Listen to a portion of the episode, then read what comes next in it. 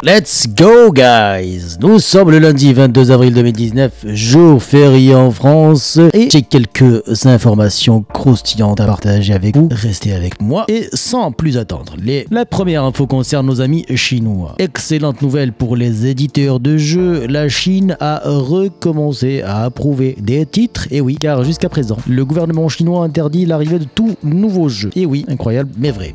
La Chine a donc recommencé à approuver des titres, mais selon des nouvelles règles et des nouvelles recommandations qui sont plus strictes et qui vont interdire certaines catégories de jeux et limiter le nombre de parties jouées également. Il y a trois types de jeux populaires qui ne sont plus autorisés. Le premier, c'est le mahjong et le poker. Ensuite, les jeux basés sur le passé impérial de la Chine. Hors de question de revenir au passé.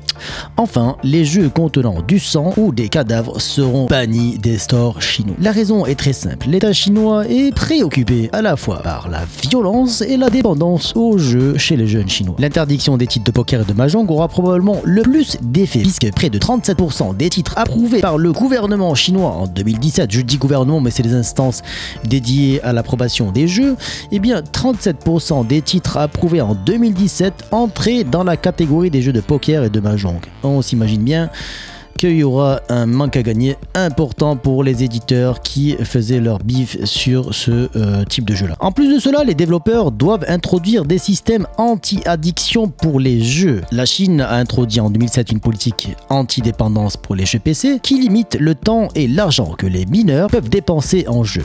Cette politique est en train d'être étendue aux jeux pour téléphone mobile et euh, les jeux sur les nouveaux euh, sites et les plateformes de jeux en ligne. Alors, ce qu'il faut savoir, c'est qu'en Chine, le sang dans les jeux était interdit. Mais les développeurs ont plus d'un tour dans le sac et ils ont pu contourner cette problématique en changeant la couleur du sang en vert. Le sang qui est vert n'est pas du sang a priori, ça peut être de la bile, ça peut être autre chose, mais ce n'est pas du sang. Également, il faut savoir que les jeux évoquant le passé impérial chinois sont également bannis comme je vous l'ai dit tout à l'heure. Alors, bien entendu, il y a des considérations politiques derrière tout ça, je ne vais pas rentrer dans les détails, peut-être que je reviendrai une autre fois. Pour aider à faire respecter les nouvelles règles, le gouvernement a formé l'année dernière le comité du jeu en ligne pour vérifier que les titres étaient sains et bénéfiques et traitaient des préoccupations sociales des Chinois. C'est beau, non? Tous les développeurs étrangers qui souhaitent pénétrer le marché chinois devront donc revoir leurs copies et retirer tous les contenus violents ou provoquant la dépendance.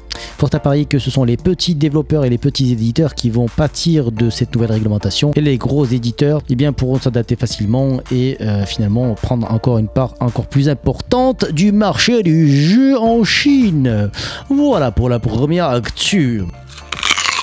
Deuxième news concerne Huawei. Huawei qui est donc un constructeur chinois qui explose année après année et dont le business est florissant. Après un bénéfice record de près de 9 milliards de dollars en 2018, le constructeur chinois remet le couvert avec une augmentation de son chiffre d'affaires de 38% au premier trimestre 2019. Et avec 59 millions de smartphones livrés et plus de 70 000 bases de stations 5G dans le monde vendu, on peut dire que euh, le business de Huawei est plutôt florissant. On comprend aisément la des Occidentaux face à l'ouragan chinois qui envoie du lourd sur son chemin et ne cherche pas trop à comprendre ce qui se passe. Il envoie du steak, du steak, du steak. Et euh, ce n'est peut-être pas par hasard qu'on apprend de la part de certains informateurs que la CIA évoquerait un financement du département du renseignement chinois auprès de Huawei. En gros, euh, ce sont les, structures étatiques et le renseignement chinois qui financeraient l'activité euh, commerciale et industrielle de Huawei. Malheureusement, au vu du contexte politique entre la Chine et les États-Unis, c'est très difficile de savoir qu'est-ce qui est vrai, qu'est-ce qui est faux. Surtout lorsqu'on a entendu récemment Marc Pompeo déclarer que la CIA leur apprenait à mentir, à dire des bullshit à longueur de journée. Donc euh, que la CIA déclare que euh, Huawei est financé par le renseignement chinois, difficile d'en tirer une conclusion quelconque. Bref, je vais tirer un parallèle de cette euh, présentation sur Huawei qui connaît une, croissance folle. En, parallèle, eh bien, son concurrent sud-coréen Samsung, dont le Foldgate n'en finit plus. Et oui, le smartphone pliant de Samsung, le flagship, le téléphone à plus de 2000 euros, eh bien euh, malheureusement connaît une publicité très négative du fait de ses problématiques d'écran. Ce téléphone qui devait débarquer à Hong Kong et Shanghai dès le 23 et 24 avril, eh bien malheureusement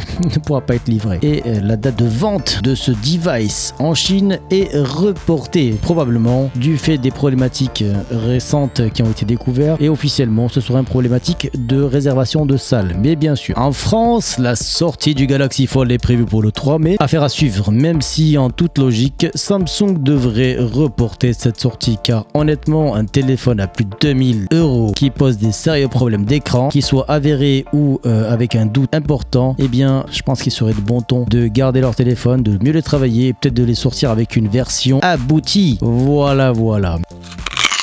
Allez, petite information concernant notre ami Elon Musk. Hello Elon, hello Et eh oui, une Tesla Model S prend feu sans raison apparente dans un parking en Chine. Pour l'instant, aucune piste n'est avancée. Au total, 14 Tesla ont pris feu au cours de ces 6 dernières années. Le plus souvent, il faut l'avouer, ce sont après des accidents. Et euh, dans de très rares cas, exceptionnellement comme ce fut le cas en Chine, eh bien, il y a eu un incendie spontané.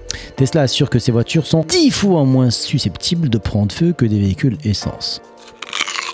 Allez, petite actualité concernant l'anonymat sur Internet. Et l'Autriche veut en finir définitivement. En effet, un projet de loi euh, a été euh, déposé au Parlement autrichien. Et euh, cette proposition vise à forcer les internautes à donner leur identité réelle et leurs adresses avant de laisser un commentaire sur les internautes pourraient toujours utiliser un pseudonyme. Mais le gouvernement pourrait accéder aux vraies informations. Les sites concernés sont ceux avec plus de 100 000 personnes enregistrées et générant plus de 500 000 euros revenus par. Les médias recevant des aides de la part de l'État sont aussi concernés. Les sites d'e-commerce seraient en revanche ignorés. La loi pourrait entrer en vigueur en 2020 si elle passe toutes les étapes du processus législatif. Et oui, l'Autriche fait partie d'une longue série de pays souhaitant lever l'anonymat sur Internet. Il s'agit d'un mouvement en général contre l'anonymat sur Internet et si le débat euh, fait rage en France, et ce n'est sans doute pas terminé, d'autres pays sont concernés. Récemment, Linus Torvald lui-même voulait en finir avec l'anonymat sur Internet et euh, Linus Torvald qui est donc euh, le créateur du noyau Linux. Et euh, selon euh, Linus, les réseaux sociaux sont la poubelle du web. Faut quand même rendre à César ce qui appartient à César. La Chine reste le porte-étendard du mouvement contre l'anonymat sur Internet au niveau mondial. Malheureusement, cela pose des problèmes au niveau de la liberté d'expression et de la capacité et de la volonté de tout, de tout un chacun de s'exprimer sur les sujets dont il peut avoir envie. Il faut tenir également compte des piratages des données personnelles des utilisateurs et on s'imagine bien que euh, déjà les gros blockbusters des réseaux sociaux ont du mal à protéger nos données. Si on leur donne toutes nos coordonnées, est bien fort à parier que euh, cela risque de poser de très gros problèmes de sécurité et de confidentialité.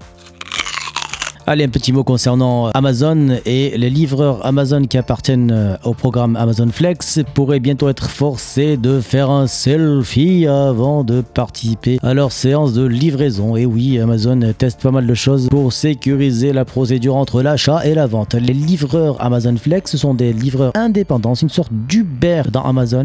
En gros, euh, Amazon fait appel à des prestataires individuels euh, qui travaillent à la tâche pour Amazon et pour authentifier ces livreurs, eh bien, ils voudraient faire appel à euh, l'authentification par selfie. Voilà, une sorte de Face ID. Bon, pourquoi pas?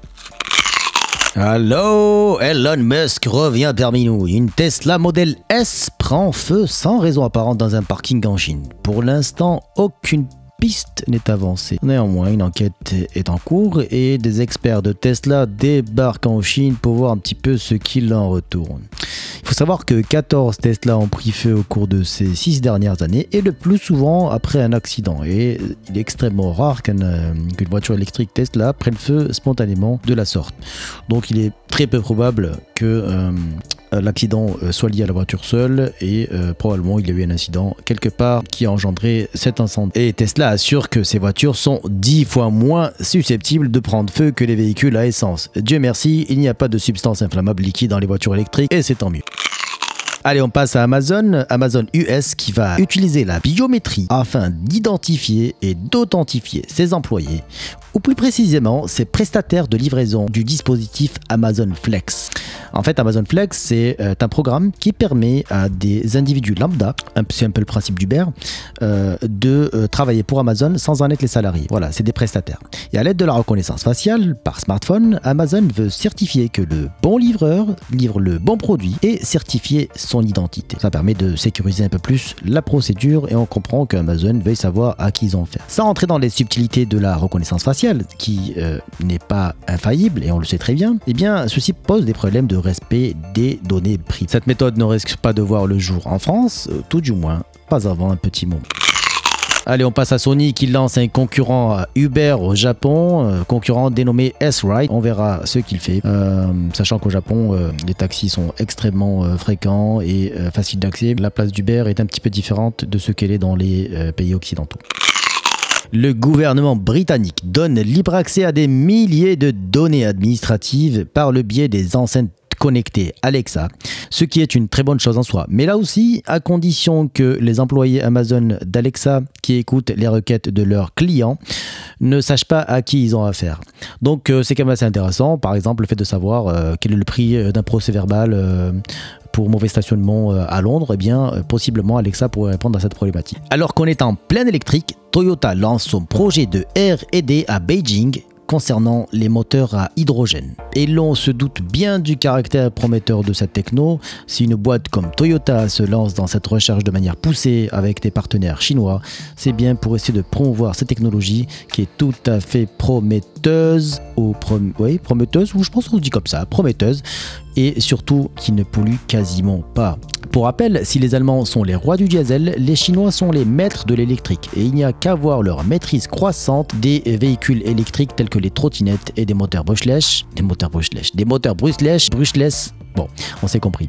Euh, donc les Chinois maîtrisent parfaitement les technologies électriques et d'année après année, ils sont devenus les, euh, experts en la matière.